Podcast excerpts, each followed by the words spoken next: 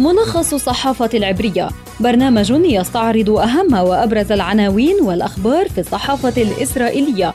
ملخص الصحافة العبرية زبدة القيل والقال في صحافة إسرائيل.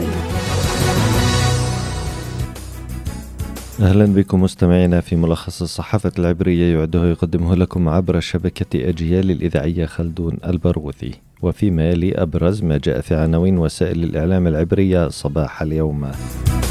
إسرائيل هيوم تعنون حسب تقارير إخبارية عربية قوات الجيش قتلت مسلحين في اشتباكات في نابلس. هيئة البث الإسرائيلية تكتب مقتل مسلحين في تبادل لإطلاق النار مع الجيش في نابلس. عن ذلك تكتب إذاعة أحرونوت تبادل لإطلاق النار في نابلس بين قوات من الجيش ومسلحين وإصابة ثمانية منهما. موقع والله يكتب ليلة من التوتر خلال عملية اعتقال في نابلس تبادل لإطلاق النار بين قوات من الجيش ومسلحين. صحيفة معاريف تعنون. قلق كبير في الليكود بسبب عدم توافق قادة الصهيونية الدينية على التحالف. هآرتس تكتب خط الدفاع السخيف الذي يعتمده نتنياهو دليل على أنه لا يجب أن يعود لرئاسة الحكومة. في القناة الثانية عشرة أفيغدور ليبرمان لا يستبعد أن يسعى لرئاسة الحكومة في إسرائيل. وفي القناة الثالثة عشرة إيران تقول إنها ضبطت خلية تجسس لصالح إسرائيل وتركيا تعلن اعتقال شبكة إيرانية.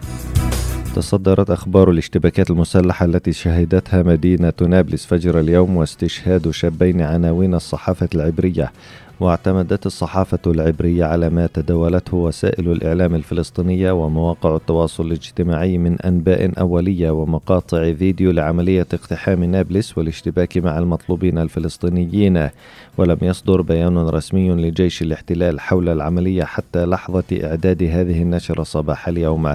وركز الإعلام العبري على نجاة الشاب المطلوب لقوات الاحتلال إبراهيم النابلسي وتشير عادة وسائل الإعلام العبرية إلى النابلسي بالقول إنه المطلوب الرابع الذي لم يكن في مركبة. تم اغتيال ثلاثة مطلوبين فيها قبل عدة شهور في نابلس. وتخلل الحصار اشتباك مسلح وإطلاق قوات الاحتلال صواريخ على المنزل الذي كان فيه المطاردان قبل انسحاب قوات الاحتلال والإعلان عن استشهادهما وإصابة المواطنين الثمانية أيضا. في شأن الانتخابات الإسرائيلية يضغط حزب الليكود على قادة الصهيونية الدينية أي زعيم حزب البيت اليهودي بتسلئيل سموتريتش وزعيم قوى يهودية إيتمار بن غفير للتحالف في قائمة واحدة وهدد الليكود الحزبين باستهداف أحدهما في حالة عدم تحالفهما. وأظهر استطلاع رأي مؤخرا إمكانية حصول الصهيونية الدينية إذا تزعم القائمة إيتمار بن غفير على 13 مقعدا.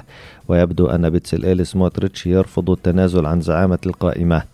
فيما يبدي بن غفير إمكانية خوض الانتخابات بشكل منفرد ويقلق هذا الوضع نتنياهو خوفا من أي مفاجأة تتعلق بفشل أحد الحزبين في تجاوز نسبة الحسم إذا خاض الانتخابات منفردين.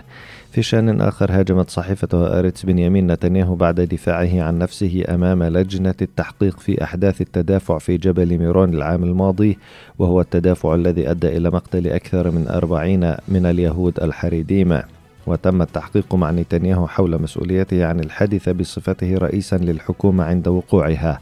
وادعى نتنياهو في دفاعه عن نفسه أنه لم يكن يعلم على الوضع ولم يكن مطلعا على التحذيرات من إمكانية حدوث تدافع وقالت هيئة التحرير في صحيفتها أريتس إن دفاع نتنياهو السخيف عن نفسه هذا دليل آخر على أنه لا يجب أن يسمح له بالعودة إلى رئاسة الحكومة. نهاية حلقتنا من ملخص الصحافة العبرية أعده وقدمها لكم عبر شبكة أجيال الإذاعية خلدون البرغوثي أطيب التحيات إلى اللقاء.